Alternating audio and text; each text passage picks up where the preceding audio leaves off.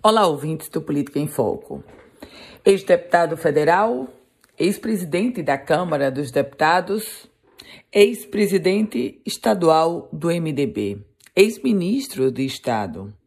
Henrique Eduardo Alves, sem dúvida, é um capítulo na história da política do Rio Grande do Norte pela própria história que ele construiu dentro da política e, sobretudo, no MDB.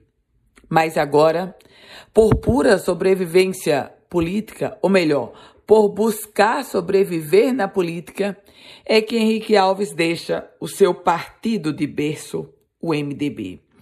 Se filia ao PSB, o partido do deputado federal Rafael Mota. Os dois e outros é, sete integrantes irão buscar compor ou fazer o quociente eleitoral com vistas ao processo deste ano.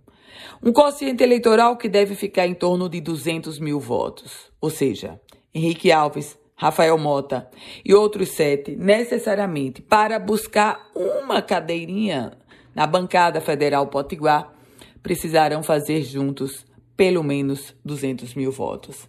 É diante desse contexto que tantos políticos, líderes políticos, ex-líderes políticos, estão buscando um reenquadramento em filiações partidárias. No caso de Henrique Alves, Claro que não foi diferente. Ele escreveu uma carta chorosa, falando de emoção, falando da história, falando do pai dele, o ex-ministro Aloysio Alves. Mas na prática, o que pesa para Henrique Alves deixar o MDB são dois fatores. Um, o desconforto de ter Walter Alves, o seu primo e opositor político e pessoal, como presidente. Mas, sobretudo, ele deixa num claríssimo movimento de tentar retomar na política e não se retoma para a política sem buscar sobrevivência.